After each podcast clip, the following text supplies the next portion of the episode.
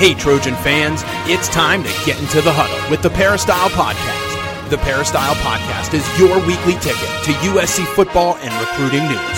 Don't forget, you can download the podcast 24 7 at our website, peristylepodcast.com. And now, here's the host of the Peristyle Podcast, USCFootball.com publisher, Ryan Abraham.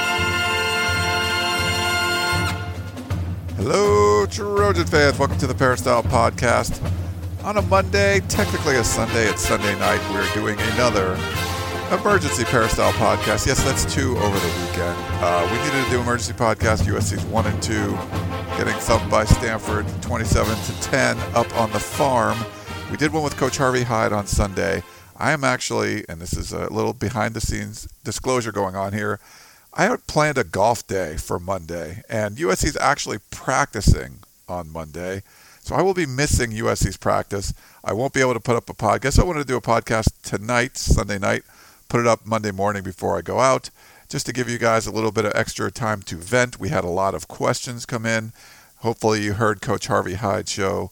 Lots of voicemails. We're going to play some more voicemails for you today uh, on this show, um, just to like get the get the venting process out there, let you guys express your anger at what is now the USC football program. Uh, so one and two, zero and one in the Pac-12. Short week this week, going to Utah on Friday night. USC fans are not happy. I actually just tweeted out a replay of the post-game press conference, which was in this really tiny room uh, inside, uh, well, outside of the locker room uh, at Stanford Stadium. The home uh, press conference room was huge. The visitor press conference room was kind of like a closet. Uh, I don't know. They tried to pack like 25 people into a room, and it just was standing room only, shoulder to shoulder. Uh, but I actually had a fr- front row seat. There was only like two rows, but I was right there and got a pretty good video of everything that was going on on on our fa- we did it on our Facebook live feed. Uh, you can find it out on our Facebook page, facebook.com slash uscfootball.com, spelling out the dot com. You can check it out there. But we had over 700 Facebook comments about the video, and as you can imagine, they were mostly all negative. Most of the conference was Clay Helton, so there was a lot of, while his face was showing, fire him and all this kind of stuff. So a lot of negativity uh, from the USC fans. It is not going well in Trojans Nation. Uh, people are not happy, and it's understandable. Uh, the team has not looked good outside of the uh, blowout win over Utah State, have scored one touchdown against Power Five opponents. So that's two games against Power Five foes and one touchdown. And of course, it's a it's not an easy schedule. You know, playing Alabama, playing Stanford, two top ten teams. Uh, Utah's coming up next, and they're a really good team. Short week, so. Uh, but I think people are looking at Clay Helton being one and four. Uh, you know, as the permanent, quote unquote, permanent head coach.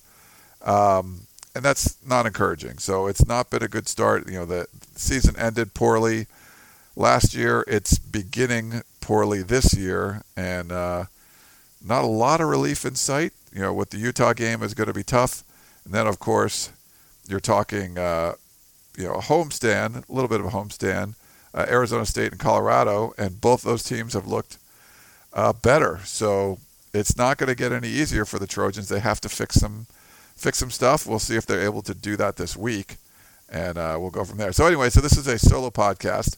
Usually, I give my little spiel of you can write us you know questions in. So podcast at uscfootball.com is our email address. You guys have sent in a lot of voicemails. All that information is up on peristylepodcast.com. So I will. Uh, you can go there if you want to leave us a voicemail. Check it out. Um, it's uh, it's a busy day, and I wanted to thank uh, our sponsor before we jump in any further, mybookie.net. Uh, so we're going to talk about this a little bit later on the show, but um, you go in there. I actually went uh, two for three in my picks this week. It's uh, it's free on mybookie.net, so it's play money. You start with $500 of play money, and you kind of go from there. So my first week wasn't so good. Second week bounced back. So I'm about 500 against the spread so far on mybookie.net. But I'll tell you guys more about that a little bit later on in the show, and uh, it was um, yeah. So trip, I, I made it up there, flew up, and actually ended up driving back with shotgun Spratling. We were gonna do an emergency podcast in the car, but it was just I don't know. We were both just kind of chatting and didn't really feel like doing it on the drive back. And sometimes the audio quality is kind of crappy on the drive. So uh, we did the did a show with Harvey Hyde. Like I said, we're doing this one now. Um, I'll try to get Shotgun on later in the week, usually after he puts up his participation chart. Um, you'll be able to you know share some insights on that. We'll have Dan Weber on as well. Um, but the uh, we also had the Clay Helton conference call tonight, and I wanted to talk about that a little bit on the show before we get into all of the questions. So, um, some of the notes, I guess, from that, uh, he talked about how the offense. He knew the offensive possessions were going to be limited. They had to make the most of them, and they really shot themselves in the foot. Uh, 0 for 4 on third down in the first half, and uh, seven penalties, uh, a bunch of false starts, only three points, and, and had some decent drives. And thought he, Clay Helton said he thought they ran the ball really well. Um, and they had to on defense. He said they needed to limit the explosive plays, but that didn't happen. Uh, the wheel route, the you know blown coverage on McCaffrey. Uh, there was a misfit. It was funny. He called it a misfit. So the run run fits are basically like where guys are filling in holes to stop the run. So they call them run fits, like that's just a football term. So he said it was a misfit on the uh, one of the Stanford long runs and some poor angles when they blitzed him on a, a third down play. So um, you know, they did a good job limiting McCaffrey on special teams, but obviously he got 260 total yards, mostly from scrimmage on offense. Um, there was, uh, let's see, some other notes. Uh, so we asked about the punting. Um, why did you punt? So there was under 10 minutes left. USC's uh, in Stanford territory, fourth and six, and down by 17 points, and he punted. And everyone tweeted out at the time, why the heck are they punting? This is a terrible idea. In the press conference after the game, he defended it, saying he wanted to pin them deep. He basically said the same thing again twice on the press in the in the conference call. Um, so I, I just I don't think anyone in the media really kind of bought what he was saying. It doesn't make any sense. He said he would do it again. He said he would punt in that situation again, which I think is even worse. Um, once you have some time to think about it, there's no reason to punt.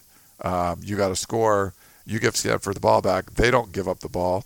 Um, they they just wind clock. So there's a little over nine minutes left or whatever, between nine and ten minutes left. You're down by three scores. You, you're fourth and six in your positive territory. It's not like you're fourth and 15 on your own 20. You're in Stanford territory, fourth and medium. You know, you got to pick that up, score, and then you give Stanford the ball back. So that, I think that was a mistake. Um, Sam Darnold, after the game, quoted that some of the players were acting like it was over at halftime. Clay said no, uh, he didn't agree with that.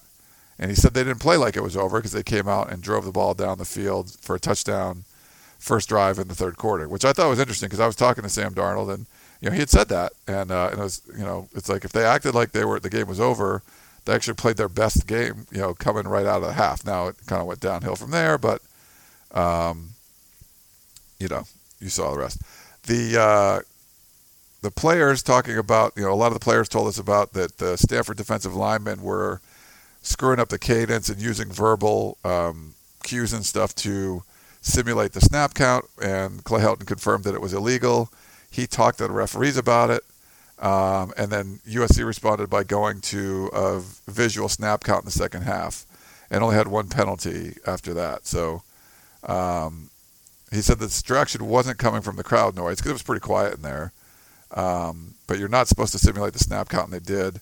So, uh, and that thing, it's like I don't think you can wait till halftime to make an adjustment. I think you've got to do something quicker than that. But that's what was, that's what Clay was kind of talking about there. A um, couple other notes. Talking about Adoree Jackson on offense. Um, asked if they need to bring him in. I think Dan Dan Weber asked about that. And Clay basically said, yeah, like they got to do something. Like scoring one touchdown against your, you know, good opponents in two games is not going to cut it. So they'll do whatever they need to do. And and that was in, response to Adoree Jackson being used more on offense. So expect to see him more on offense this week. Probably getting some uh, more touches in practice where he doesn't really get any kind of touches in practice. So um, he said that Max Browne performed, uh, competed honorably uh, but did miss some opportunities they could have hooked up on. Um, he said they got to clean up stuff on offense. uh, especially certain situations. You know, if you get it to be a one-score game, you got to trust your guys going to be in the right place, and it's on the coaches to put them in the right place and do the thing. So he says, I have a hard time blaming the kids, so taking some of the blame there. Um, yeah, I think that was about it. Oh, uh, injury-wise, Nico Falah uh, dislocated a finger, but popped back in, and he kept playing. And then Tyler Petite, who was the you know the big play threat at tight end, he had a thigh bruise, but shouldn't be uh, that serious. So that's what was kind of going on there on the uh, Clay Helton conference call. I wanted to go over all of that.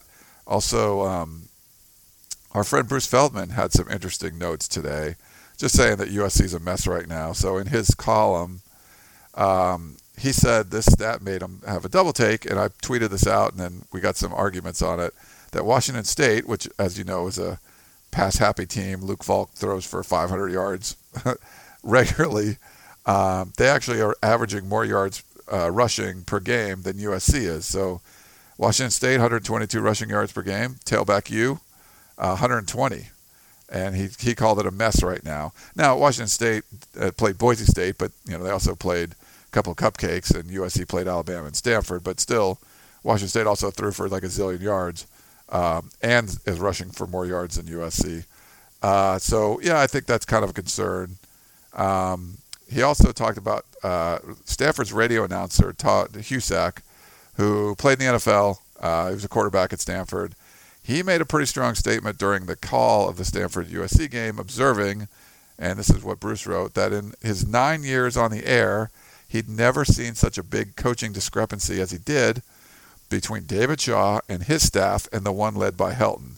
He added that the Trojans didn't look prepared or make any in game adjustments. And it's kind of hard to argue with that. I mean, it looked like one team was well coached and one team was not. And I talked about this in the Alabama game. Has there ever been a matchup of top five all time programs? And had that matchup on paper, a coaching matchup on paper, been uh, have a bigger discrepancy where you have the maybe the greatest coach of all time, Nick Saban, and a rookie in Clay Helton. You can argue how good or bad Clay Helton is, but just saying on paper, he's never coached before, and you're going against Nick Saban. So it was like, you know, pretty big mismatch. This Todd Husak is saying this is a mismatch. Like he saw it there, and it was like this is one team that's well coached, and one team that's not. And it's hard to argue uh, with any of that. Honestly, it's just it just is. And you know, it's not. People say, "Well, hindsight, blah blah blah." I mean, this is when you make a bad decision at a high level um, sometimes it doesn't bear out until later on, months later, years later. In this case, it was, you know, if you look back to, um, you know, late 2015 when USC beats UCLA and they instantly announced that Clay Helton's the job, you know, had the permanent job, and we all questioned it. I mean, everybody in the media did. Like, why are you doing this right now? Why not wait until after the season? Uh, then you got to fire all the assistants and all that kind of stuff. And there was a lot of legitimate questions then, and it all it makes sense. And you know, our theory was always been, and uh, and according to our sources, we're right on this, that USC wanted to hire Helton. Haden wanted to hire Helton, so to to have the USC fans stomach it, they had to do it at a high point, and the high point was beating UCLA. Now he comes out and says it's not because we beat UCLA, which is exactly like if you if someone says it's not about the money, what is it about? It's about the money. If you said it's not because we beat UCLA, that's exactly why it was. So it was a, the highest stock moment. If Clay Helton was a stock, that's when it was its peak. So Patting announces the the hire then, which is the timing was all weird and off, because what would happen if if USC ended up losing to Stanford like they did, and then losing the bowl game? Can you still sell that higher to the alumni? He could sell it after the UCLA game but there's risks in by doing that. And it, it's a mistake to do it then. It was just the wrong time to do it. It's not hindsight. We said it then. We're saying it now. That was the wrong decision. You want to hire him or not? You should have done it then. Um, and now you're here, and it's not hindsight. You hire someone that's never done the job before. These are the kind of results you can expect. And then to not get a an experienced offensive coordinator, same sort of thing. So I like. I mean, I again, I always say this every time. I love Clay Helton. I think he's great. I mean, would love to see him succeed, uh, but it would be kind of more of a hoping he succeed, not based on resume and past results. Same thing with Tee Martin. The first play he ever called was against Alabama. Um, you got a rookie head coach. You probably should have an experienced offensive coordinator. USC doesn't have that. They got guys that are learning on the job. And I think one of the things like Clay Helton, he's learning on the job. He should have not punted uh, with nine minutes left or more than nine minutes left, and you're in positive territory. The the big problem here is he didn't admit the mistake the next day. He doubled down on it and said, "No, we should do it. We want to pin him deep." And and it's just that was just wrong. That's wrong. Like it's just not the right decision. Uh, I don't know anyone that knows about football. Everyone I've talked to, everyone that's tweeted me, called me, texted me, scouts. I mean, national radio hosts, former players, like no one's agreed with Clay Helton on this. Um, so, in that kind of situation, you can say, "Hey, you know, I, uh, I, you know, in retrospect, we probably should have went for it there. We need to score." I mean, uh, Stanford's really good at, at taking the air out of the ball and running clock. At that point, we're still in positive territory. It's only fourth and six. We can pick it up easy. We can put even if we kick a field goal, where then it's two scores uh, instead of three. Um, and I think people would have said, "Hey, that makes sense. You're a rookie head coach. You live and you learn." But the fact that it's it's like you lived, but you didn't learn because you said you would do the same thing again. I think that was the most disturbing thing for me. Okay, that was kind of a big intro of what's going on, but this is our emergency podcast. We got to talk about emergency situations. Um, I do want to get to some of these questions, and uh, we'll do we'll do a voicemail one. We got a, we got a bunch of those too. So let me play you the first voicemail. Hey, what's up, man? This is Rick from Los Angeles. Um, I'm watching the game right now, and uh, it said USC hopes to be like Stanford one day. What a joke! Clay Helton is a joke. How could you say that? USC has more tradition. Be like Stanford? Man, that drove me up the wall. That pissed me off. Man, Clay Helton is a joke. He's still running Lane Kiffin's offense from like three years ago. He's like Lane Kiffin 3.0 or something. Please, fire Clay Helton and get an elite coach. We need somebody that's going to be able to motivate this team to play. Well, thank you very much. I listen to your show every week, and uh, you guys do a great job. Uh, keep up the great work and fight on. All right, thanks for that question. Uh, I love the, uh, the the pessimism, pessimism, pessimism at the end, optimism. Hey, fight on. Um, yeah, okay. So I don't know about Clay being a joke. Like I said, I like the guy. It's not his fault the situation he's in right now. I mean, if if they hired you to you know give you a couple million dollars to be the head coach and you weren't qualified, I would take it. You would take it. I mean, you you, you take what you can get here in this in this kind of business, and uh, you know, don't begrudge Clay Helton at all for um, you know the job he's been doing. Uh, it's just it's just difficult because um, in this situation, you know, his resume didn't match up to the the job that he was hired for. That's on Pat Haden. That's not on Clay Helton. Um, yes, the offense. What is the offense? It's it's like Lane Kiffin three. It's basically this Kiffin Sark kind of stuff. It's not. It's not that anybody owns it. You know, it's like you want to bring in someone that runs a system. And I've, I've heard people like, well, you got to have this, you got to have that. I just you have to have something. It's like if you're on a diet and you stick to it, it's probably going to work. I don't care what the heck the diet is, as long as it's not like an M&M and, and chocolate syrup diet. If it's something that limits, you know, your intake and you follow it, you'll probably work. It'll probably lose weight. So this is, but this is kind of like trying a whole bunch of different things as opposed to this is what we do. And the biggest issue I had with the offense, they're trying to run some tempo stuff, and there's all this communication problems. We talked about this in the Harvey Hyde podcast. Um, this, this team should probably just be huddling up. If you're going to have that many communication problems and that many issues where all the linemen aren't on the same page, just huddle up discuss it, and then go to the line and go from there. And I just, I don't know why they're not doing it. Um, it's kind of like they're doing it because they saw someone else do it. It looked cool, but it's not like you have this super background in doing it. You're just basically copying something else. So, um, if you want to do the whole spread thing, you know, bring in an expert and have that that does it all the time. Bring them in and let them run their system. Where if it's uh, a lot of zone read stuff, then you need a mobile quarterback for it. Then you bring one. Then you have to recruit that and, and change the offense. Um, if it's a power you know, football with a you know under center and a fullback, fine. The way USC has always done it, that's fine too. But something, just kind of have some sort of ownership there.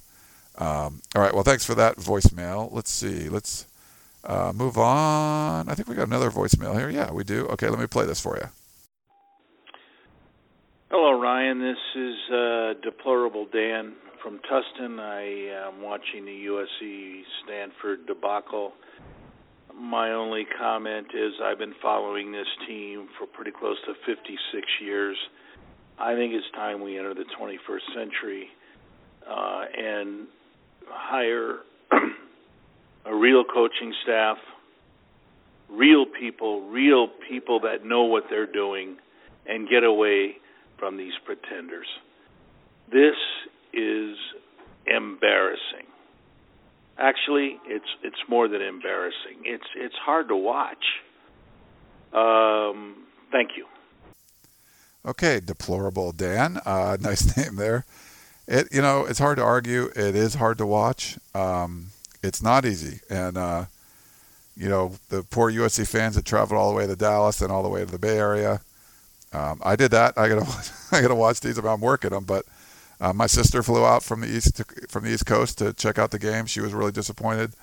Um, it's uh, I, I, don't want to call Clay Helton and his staff pretenders. I mean, again, we you know we kind of talked about this, but they at a place like USC, I think you do have to hire experienced people, and I think the administration has been very wary. They just didn't want to bring in a staff that would have a lot of power and would make a lot of decisions. You're kind of bringing, if you hire someone that's just happy to be there, they're going to go along with the program, go along with the flow.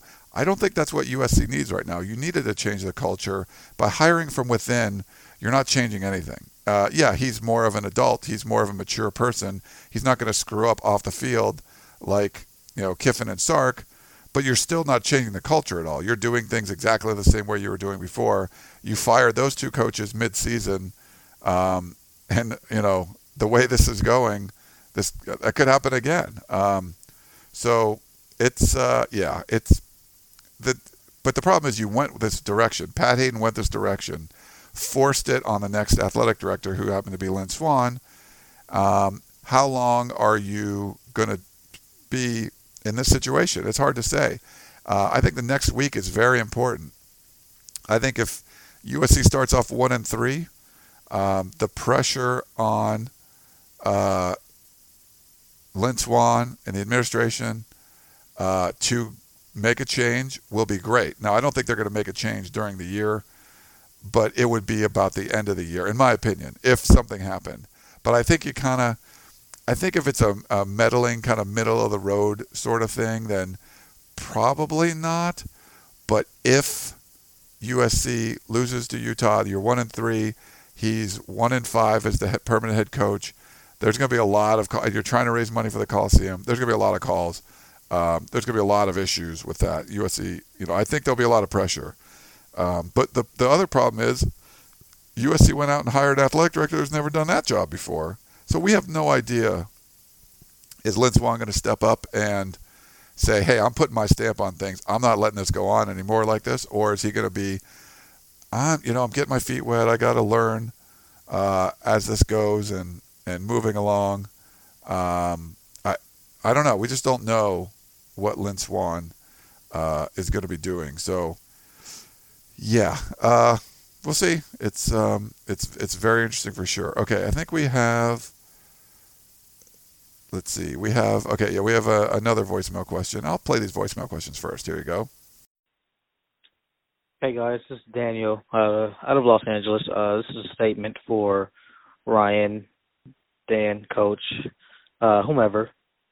It seems uh, seems like uh, everyone talks about the sanctions that USC was on. I would just like to say that I believe the only sanction that USC has right now is its coaching staff and the inability to hire coaching staff that can coach these five and four star kids up to their potential. The USC is going to always be on sanctions as long as they keep hiring brand new head coaches. It seems as if USC has the only coach that's never been a head coach in the Pac-12. Even for the schools that probably are not doing so well in the Pac-12, at least they have the common sense to hire a coach that has been a head coach before, at least. Um, you know, common sense is not common, like my grandmother says. All right, guys, good job. Uh, maybe next year will see have a good team, hopefully. Common sense is not common. I like that. Uh, your grandmother has a good saying there. Um, yeah, I'd have to go up and down, but I'm just thinking of all the coaches in the Pac-12. I think USC is the only program that hired a coach that's never been a head coach before. Uh, just off the top of my head, I can't think of anyone um, that has. But uh, yeah, like you know, Mike McIntyre. Wait, yeah, McIntyre at, at, Colorado. Yeah, I think everybody. I mean, I'm pretty sure everybody. So, well, no, David Shaw. David Shaw was probably first time. Um, so I'd have to I'd have to go back and think about that. You can write me in and, and let me know. But um, okay, so the other thing was the assistant coach thing. People talk about that. Well, J.K. Mc, John McKay was an assistant and blah blah blah. So here's the whole thing with the assistant thing. You want it to be if you hire an assistant, it should be a very successful assistant working for a successful head coach. Clay Helton was not working for a successful head coach. He was working for two head coaches that were fired mid-season. So, you know, when you hire Tom Herman at Houston, it wasn't because he worked for a head coach that uh, was terrible. He was working for Urban Meyer. Um, makes sense. You know, winning a national championship, hire that guy not hire the assistant from a, a losing program and a dysfunctional program. That's what you're doing. That's the big thing. And people try to compare. Well, Pete Carroll struggled his first year. It's like, come on, guys. Like that's just it's just night and day. You just can't go along thinking that way. Um, there wasn't anything on Clay Helton's resume besides he already was at USC. Like that's why he was hired. He was at USC. Is that a reason to be hired? No. Now he's great. Uh, he's a great person. I think he won people over with his personality, which I think is part of the coaching job for sure. But you ne- you didn't see the on the field stuff, the leadership stuff. You don't know anything about that. And if you want to hire him at Houston to to learn and, and take a chance, that, that's when you take the chances there. You go to Houston or you go to Memphis or something like that. You don't do that at USC. Um, and they did. And now you're kind of seeing the results there. yeah. So, uh, oh, the whole sanctions thing. That's what the the beginning part of the uh, question was. Yeah, USC's office sanctions. I'm not, you know, sanctions are not an excuse anymore. If you go up and down USC's roster, not that recruiting rankings are everything, but four and five star dudes all over it. It's above 80 players on scholarship um, that are re- they're recruited. 85 total, but they they dropped a couple, but um, it's uh it's legit. The the the roster's legit. It's maybe you could you know spread it around a little bit more. I don't buy the sanctions argument anymore. It's not to me. This is not about talent. This is about coaching. If you want to talk about sanctions, you're really just making excuses. And I think the sanctions are um, self-imposed at this point by hirings, decisions, self-imposed. The, the decisions you're making at the highest level are the sanctions, not what the NCAA handed down uh, six years ago. Okay, I think we got one more voicemail question. Then I'm going to start going through emails. Here we go. Hello, Ryan. Don from Upland, California. My comment is going to be very harsh towards the Trojan football scene on both sides of the ball. First of all, I like to say USC needs to stop recruiting these five star offensive linemen who can't block worth a damn. They throw more lookout blocks in a game than Carter got a liver pill. Meaning, as soon as the ball's hiked, they turn around and look at the quarterback and say, look out. Also, lookout blocks for the halfback. Now, on the defensive side of the ball, I see more blown assignments, such as that touchdown pass that McCaffrey made, and also I looked at their tackling, which is terrible. They let McCaffrey get three, five, six, seven yards without wrapping him up. Ryan doesn't look good for the USC Trojans. Not this year, anyway. Don from Upland, California. Hey, Don, thanks for writing in. Obviously, you're not real happy right now. I like the lookout blocks. Um, you know, I think the offensive line's starting to play a little bit better. It, the, really, the communication things.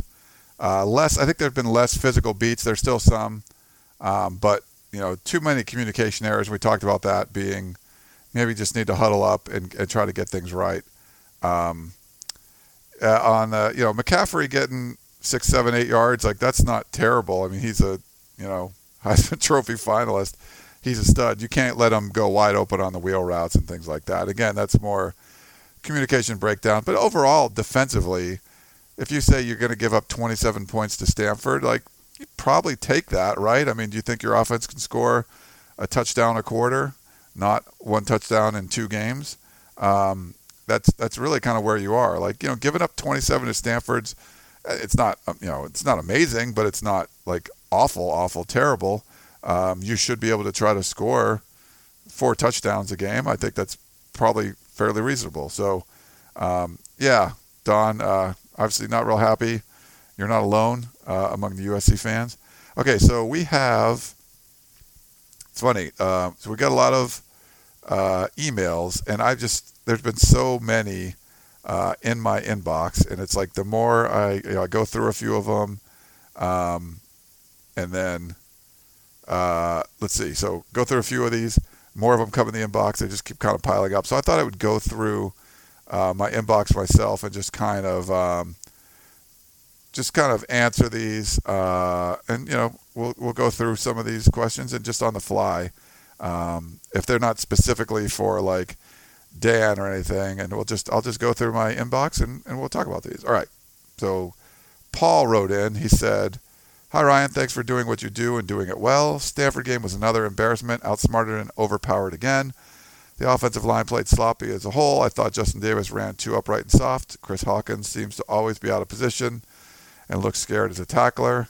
You watch the practices. What, in your opinion, are the coaches doing wrong? Do they just need time for their ideas to catch on? Can another coach come in and turn things around in his first season? Thanks again and fight on, Paul. Um, Okay, Paul. Yeah, I mean, I'm a big philosophy guy. I'm a big system guy. I don't think. I think you hired some coaches that don't come in with some great philosophy. They have a system that's proven and worked in time and time again. I think you need a proven system, and I don't see one here. Do I think you could bring in another coach? If you took David Shaw with this roster, would they play better? Yes. I, mean, I just think they would. Um, but it's uh, you know you're talking about a head coach that's five games into his tenure, you know, as the permanent head coach. Um, so is a change going to be made? I, I mean, I, I wouldn't think so, but who the heck knows? It's a, it, you know, it's always crazy around USC, and now that the team is going south, it's going to get even crazier. So, but yeah, I, I do agree. I think there's, it's a coaching thing. Uh, it's just a lack of identity, a lack of a system. There's much more of a system on defense now with Clancy Pendergast. It's got some problems, but it's I, I like it a lot better than what I'm seeing on the offensive side of the ball. Uh, Christian wrote in, uh, could USC pull off contacting and hiring Art Briles as next season's offensive coordinator, and contacting and hiring Bo Davis as a defensive line coach, but keeping, uh, but keeping Coach uh, KU under Bo Davis? Thank you. Fight on, Chris. Okay. Um, you've seen what USC does as far as hiring goes, right? Or you think they're going to try to bring in for Baylor's former head coach that you know was fired under all those weird circumstances? I don't think that. I don't. I mean, that's a pipe dream. Um, it would be great to have someone like that. That's a guy that has a system. You bring in an Art Briles to run the offense. Like, hey, you feel pretty darn good about what the offense is doing. It's got an identity. Here's what we do. Boom, you do it well. Um, yeah. I, now, will there be some assistant coaching turnover, Chris? I think there very well could be. Uh, I think there's going to have to be. The more USC keeps losing, something has to change. And right now, like the roster's not changing. Obviously, uh, the depth chart hasn't changed. Um, I don't think there's a point where Lynn Swann or anyone in the administration would force a change on the staff. But if it keeps going south, then something has to change that way. Could it be Clay Helton takes over as the play caller, or a uh, coach gets fired, or they bring in a special consultant? Yeah, it could. It's not going to be an Art Briles or anything like that, but that could be the next thing. And I think what you do as the head coach, you're not you're resistant to that change because this is what you put together. You want to have a chance to make it work. So it'll have to be some sort of outside pressure for him to start making some changes. The last change he wants to make is obviously himself. So there'll be other changes below him if he's forced to make those. Or, you know, if he comes to the realization that, hey, I want to keep this job, I need to make these changes. But usually you've just made all these choices, you know, eight months ago. You want time, you want them to play out, you want them to show people, hey, it was the right choice. Um, so, yeah, Chris, buckle up. Should be an interesting ride. Uh, let's see. We got uh, Courtney, Courtney Booker. Uh, on that pass, number 77 went over the line of scrimmage as he was holding Stevie Tuikolovatu. These Pac 12 officials are a joke. That should have been two penalties negating the touchdown, and Stevie Tuikolovatu was tackled on Rector's reverse. Two of Stanford's touchdowns should have never happened. Um, yeah, there was definitely some questionable stuff on the officiating. But I mean, when you, I think you can complain about the officiating when it's closer. Um, so say two touchdowns never happened, Stanford still wins. Like USC made enough mistakes on their side that it wasn't close, which then you can overlook um, Michael Pittman getting blocked into Christian McCaffrey and getting a penalty, or uh, Tyler Petite, or um, uh, Juju Smith Schuster being um, uh, held or whatever in the end zone, pass interference. So if it's a closer game, you can kind of look at those and they make a difference. But USC made so many mistakes on their side. Uh, I just don't know. It's hard to talk about officiating when USC just screwed up so much on their own. Um, we have Ivan in Atlanta is there even a remote possibility that USC would hire a good offensive minded coach like Art Briles as a consultant? Alabama hired Sark when they didn't need to. We clearly need some direction there. Way too early, but would USC even consider Briles as a head coach after that Baylor disaster? Okay, we talked about this, Ivan. No. Um, the offensive consultant would be kind of interesting because then you're not hiring him as a coach. Art Briles wants to get back into coaching he was you know defiant at first, but then has come back, and you see some of his statements recently in his interviews, where now he's being more contrite and he's apologetic. So that's obviously someone telling him, "Hey, you need to remake your image, and uh, and and if you want to get back into coaching, here's what you got to do." So that would be interesting, but he'd be such a big presence. Would someone, a rookie head coach, feel comfortable having him on staff? Um, just like when Sark uh, was hired, did you want would he want Orgeron on staff, someone that everyone loved and this huge presence? Um, no, I don't think he would have. Uh, would Helton want someone like that? Probably not. Would it help him? Would it help the offense? Could he come in and make a bunch of changes and have it work? Yes. Uh, so, so for that reason, I don't think it'll happen.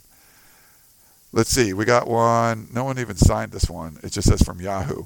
Uh, why is USC enamored with Davis at running back? Rojo needs the reps. If SC loses Thursday night, that will be the will that be the end of Helton? Okay, few things wrong with this email. One, you didn't sign it. Two, they play Friday, not Thursday. Uh, so no, that won't be the end of Helton. Um, Justin Davis has been is the leading rusher. He's been their best all around back. Ronald Johnson has the explosiveness. Um, Ronald Johnson's had one big play uh, that's about it. There, I mean, there just hasn't been a lot of huge plays in the running game. I thought they run the b- ball okay, but um, you know, not great.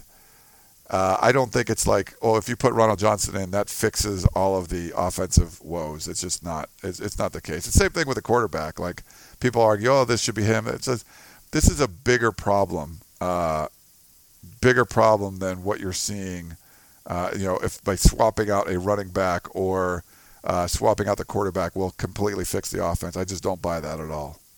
All right, um, man, we got so many more questions. I'll do a few more. My voice is going out of me, but hopefully this is uh, give you a better sense of uh, what's going on. Dan, class of 1962, said uh, it is said that when you rotate two quarterbacks, it's like having no quarterback. Wouldn't the same hold true for the offensive coordinator position? It looks like USC has had a three-headed monster with Clay, Tyson, and Tee In the Stanford game, from series to series, they ran different schemes and basically had no consistency on offense. Who was calling the running plays with the tight line that was opening holes for Davis and Jones, as well as passing to the tight end? That person should be the OC and jettison the other two. Please tell us who is calling what schemes. If there's a hybrid, uh, it is proving worthless. If Tee can't do it, let Tyson or himself call the plays, period. Um, thanks, fight on, Dan, class of 1962. Yeah, as far as we know, it's all Tee Martin calling the plays, but I think it's, like you said, behind the scenes. It's not just about who picks what play, it's about putting all the, the stuff in there. And I think you got three people making input. And uh, I think you're exactly right. There's not a consistent message, there's not a consistent um, scheme or theme. And uh, I think that's a problem. And I think there was a mistake not bringing in an outside offensive coordinator. And you're seeing why I thought it was a mistake then, because it's the offenses that are working right now. Uh, let's go old school SC. This is kind of long. He said, understand. Uh, well, he said first in the in the subject. I love when the, the email starts in the subject. So you start typing and then just keep going. Um, note a lot of punctuation. Is it statistically possible to run 47 running plays and not have one holding penalty? I understand the loss falls on the coaching staff, but the refs have bias against USC. I don't know if they have bias against USC, to be honest, man. I, I just think they're incompetent.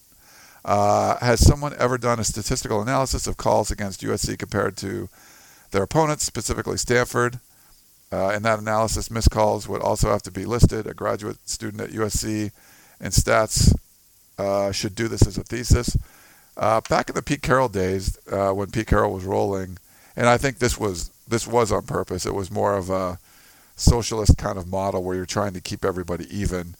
USC uh, was the most penalized team, and USC's opponents were the least. I don't think you're seeing anything like that now, but I think you get reputations where Stanford has a great reputation for uh, offensive linemen, and if there's some holding or something, it, that'll get overlooked a little bit more uh, than other spots. But I don't think it's some uh, witch hunt against USC, kind of like it was when the Pete Carroll. There, there was a reason to because USC was dominating everybody. Um, that was a statistical anomaly where you are the most penalized team, and whoever your opponent is is the least. That was something that was uh, that was legit. Um, now I think it's just more incompetence. Um, so he says, how does the Stanford defensive lineman line up off sides the whole game and there's not one call? How does the Stanford defensive lineman simulate our snap count and the refs call nothing? How does Stanford offensive lineman leave the line of scrimmage prior to the snap on almost every play and it's not called? An NFL scout called this out some time ago. Stanford linemen struggle in the NFL. For our Pat Haden selected staff, how do you not have someone shadow McCaffrey? He's only 50% of their offense. He's actually more than that. Um, I thought we were playing one gap, and yet I saw no one on the other side of Stanford's line of scrimmage. Kind of hard to guess when you're being held. This is Pat Haden's mess, but I guess we are winning the right way. I really feel for the kids. The staff is letting them down. Old school SC. Yeah, some interesting points there. Definitely, I think there were some penalties that weren't called, but like I said before, I don't think that's why USC lost. Uh, Eric in Duck Country, do you think the coaches have lost these players? How long until the offense is turned over to Sam Darnold? I'm sorry to say, but things continue like this. Help will have no choice but to get rid of Tee Martin, open up the checkbook, and still Tim Drevno. I also see him as a great head coaching candidate if things don't change. Thanks for all your hard work, Eric at Duck Country. Eric, you're all over the place. Uh, terrible idea to hire Tim Drevno as the next head coach. I mean, do you, you don't learn anything? Like, no, you hire an experienced head coach. Like, you should stop your email before that. That was just that wasn't smart, Eric. That's not. A, he's not a good head coaching candidate. Okay, no. Um, maybe for someplace else, not at USC. Not the way USC's been going. No more assistants that have never proven it before. Like you got to learn something. You hire an experienced guy. That's what you're doing. No diamond in the rough. No trying to. You know, no stone unturned trying to f- find a crazy out of the way candidate who Tim Drevno would be. You get the big glossy diamond that's in the corner case at Tiffany's the one that everyone knows about that you want to hire, not someone that you the diamond in the rough. Okay, go back to the question. Uh, Sam Darnold could definitely take over the offense at some point. I don't know. I mean, that could be one of the scapegoat things. If USC continues to go downhill, you got to make a change. That's another change that could be made. He could switch starting quarterbacks. I don't think that would matter at all at this point. It's more of the offensive scheme to me than anything else. Um, Tee Martin could be, you know, on the chopping block at some point if things get really bad too. Like I said, he'll have to make changes around him before he makes, you know, changes. Obviously, you know, to the head coach. So he would, there would be sacrificial lambs, and Max Browne and Tee Martin, fair or not, could end up being those if USC keeps going downhill. And the, the, the most important part of your question was, do you think the coaches have lost these players? I didn't sense that after the Stanford game. I didn't sense that they were lost. But you go and lose another one, and you start off one and three. All that hard work you put in the off season, uh, does it look like it's for nothing?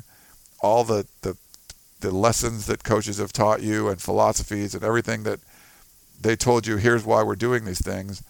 You lose do you lose faith in do these guys even know what they're talking about? So i think you're the the further along this goes and more losses mount up the more risk there is of losing the players. But i didn't get the sense of that after the stanford game. Now you got to be behind closed doors you know? And uh, you know we're we weren't in the locker room seeing it just kind of talking to the guys coming out of it but you're starting to see some some chinks in the armor, you know, and and Sam Darnold saying that ever looked like they were, uh, you know, after the you know at halftime it looked like a lot of the guys had given up and they had lost. Um, you're starting to hear certain players say certain things, so starting to get there, Eric, but I don't think it's there yet. Uh, let's do a couple more. Neil in Manila, we like the uh, international questions. Do you guys think the coaching staff should uh, slightly the playbook. Uh, I think he means modify the playbook, um, play calling, and the system to adjust to the skill set of the players. It's obvious that the players are fit for a pro style offense, but they're running a spread offense with these senseless zone reads. Props to actually throwing the tight end, though. Yeah, I like that they threw the ball at tight end a few little bit. Uh, the first big one was Max Browne scrambling. I don't think it was designed to go there, but he scrambled, was getting chased, and found Tyler Petite down the field um, yeah, I mean, I, I think that it's it, you got pro style guys and you're running a zone read. And the most baffling thing is uh, when they let Sam Darnold come in, they put him under center where he's the guy you want in the shotgun or the pistol because he is a threat to run. He can run the zone read, and they put him under center. It just Neil, it just doesn't make sense. Like the it it it's just it's baffling. I'm not sure why they're doing a lot of things they're doing. And like Dan likes to say, it's a lot. It's a lot grab baggy. You know, it's just like little of this, little of that, not some uh, proven scientific philosophy that you know where they're going with it. Um, Ron and uh, Boynton, uh, I think it's Boynton Beach, Florida, says, I cannot believe that we're facing another lackluster season of disappointment, frustration, and embarrassment. I don't know if you're facing it like you're in the middle of it, to be honest, Ron. Uh, at this rate, we'll be facing another coaching change at the end of the season, which will result in more uncertainty and disruption. Now, I disagree with that. You can hire a good head coach and turn things around quickly. USC just hasn't been doing that. They've been hiring unproven guys. Um, you bring in like a Tom Herman, I think there's enough talent on the roster that things are gonna. You're winning pretty quickly. You saw what he did at Houston in one year. Um, I'm convinced he could do the same thing at USC. It's not like the cupboard is bare. Uh, it pains me to think that this was all the result of the NCAA witch hunt and an athletic director who thought he knew more than everyone else. Uh, fairly true. I think the NCAA hurt, but then USC hurt itself since then with, you're talking about the athletic director. I don't think Pat Haden did the football program any favors. And, uh, you know, the biggest problem being hiring an inexperienced head coach and then leaving. I can only hope the next coaching search will be conducted professionally and with the best interest of the program in mind. I mean, that sounds silly, right? Like that the coaching search should be professional and with the best interest of the program in mind. You would, I, I think a lot of USC fans assumed that was the case. Like, obviously, they're going to do it in a professional way and they, they're thinking of the program. And, and I don't believe that was the case at all. And you just think, well, why wouldn't it be?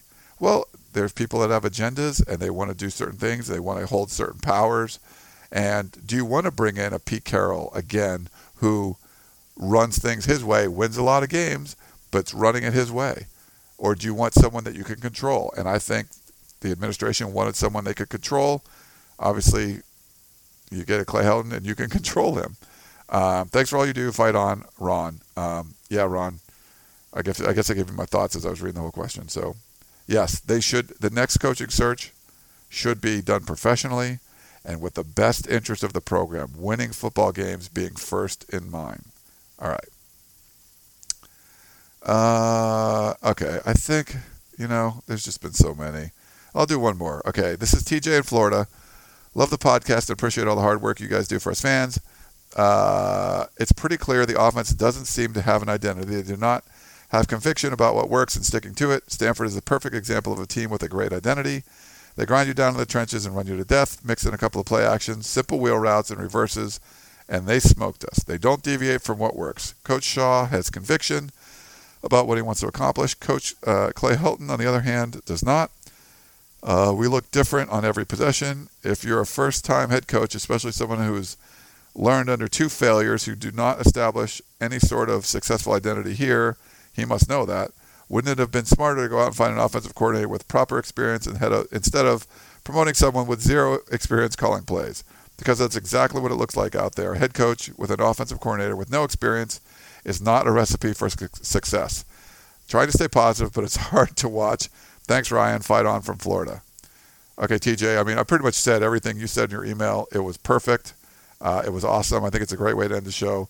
You're exactly right. I don't disagree with a single word uh, that you wrote in there. So thanks, TJ, for those thoughts. And um, yeah, so we got there a bunch more questions. We'll have Dan on this week. Again, I apologize. I'm going to be out on Monday, so I wanted to record this on Sunday night.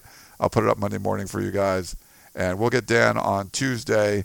It's a short week around USC um, because of the game on Friday.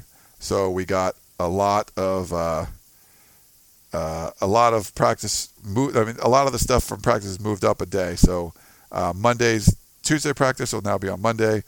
Uh, Wednesday's practice will now be on Tuesday, and so on. And they'll travel a day early. Uh, we'll have our conference call with Clay Helton on Saturday instead of Sunday. So everything's just kind of moved up a day. Um, and as I'm talking, I'm getting more questions into the, the, email box. I didn't get through all of them. There's still more in there. Uh, they'll keep coming in. We'll get Dan on there. And uh, sorry it took this long. I wanted to uh, thank our sponsor again, mybookie.net for sponsoring the show uh, this month. They've been doing a great job with us. I've so I've gone on. So what you do is go to mybookie.net and uh, you sign up. Use the promo code Trojan. So it's free. This is a non-pay site. It's a free site. Um, but you go in there and you get $500 of play bucks, and then I just make bets. I've just made a few bets every week for like a 100 bucks a piece, and uh, free, you know, the free bucks. And I think I, yeah, I went I only got one out of three my first week. I got two out of three the next, so I've been about even. Uh, but it's kind of fun, so go in there and check it out. So mybookie.net, promo code Trojans, or call 1-844-722-2387, and they will hook you up. Let me know how you, you like it. It's fun. You can do uh, bets during the games, uh, even if the game's already kicked off. But it's football season. You want to get into a little action. MyBookie.net's a great way to do it. So I've been doing it. I'll keep doing it this week. I got to figure out what my bets are going to be, but – having some fun with it. So, and I like keeping track of uh, where I'm going.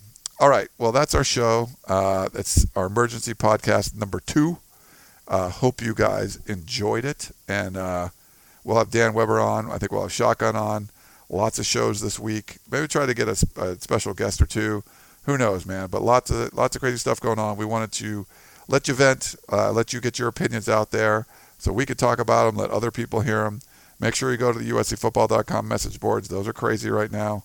Uh, lots of people on there signing, you know, sounding off of everything that's going on with this USC football program. But hope you guys enjoyed the show. Thank you so much for tuning in, and we will talk to you next time. You've been listening to the Peristyle Podcast, presented by USCFootball.com. Be sure to tune in next week for the latest news on Trojan football and recruiting. Don't forget, you can automatically download the podcast directly to your smartphone or tablet for free. Just click the iTunes link on peristylepodcast.com or search for Peristyle Podcast at the iTunes Music Store.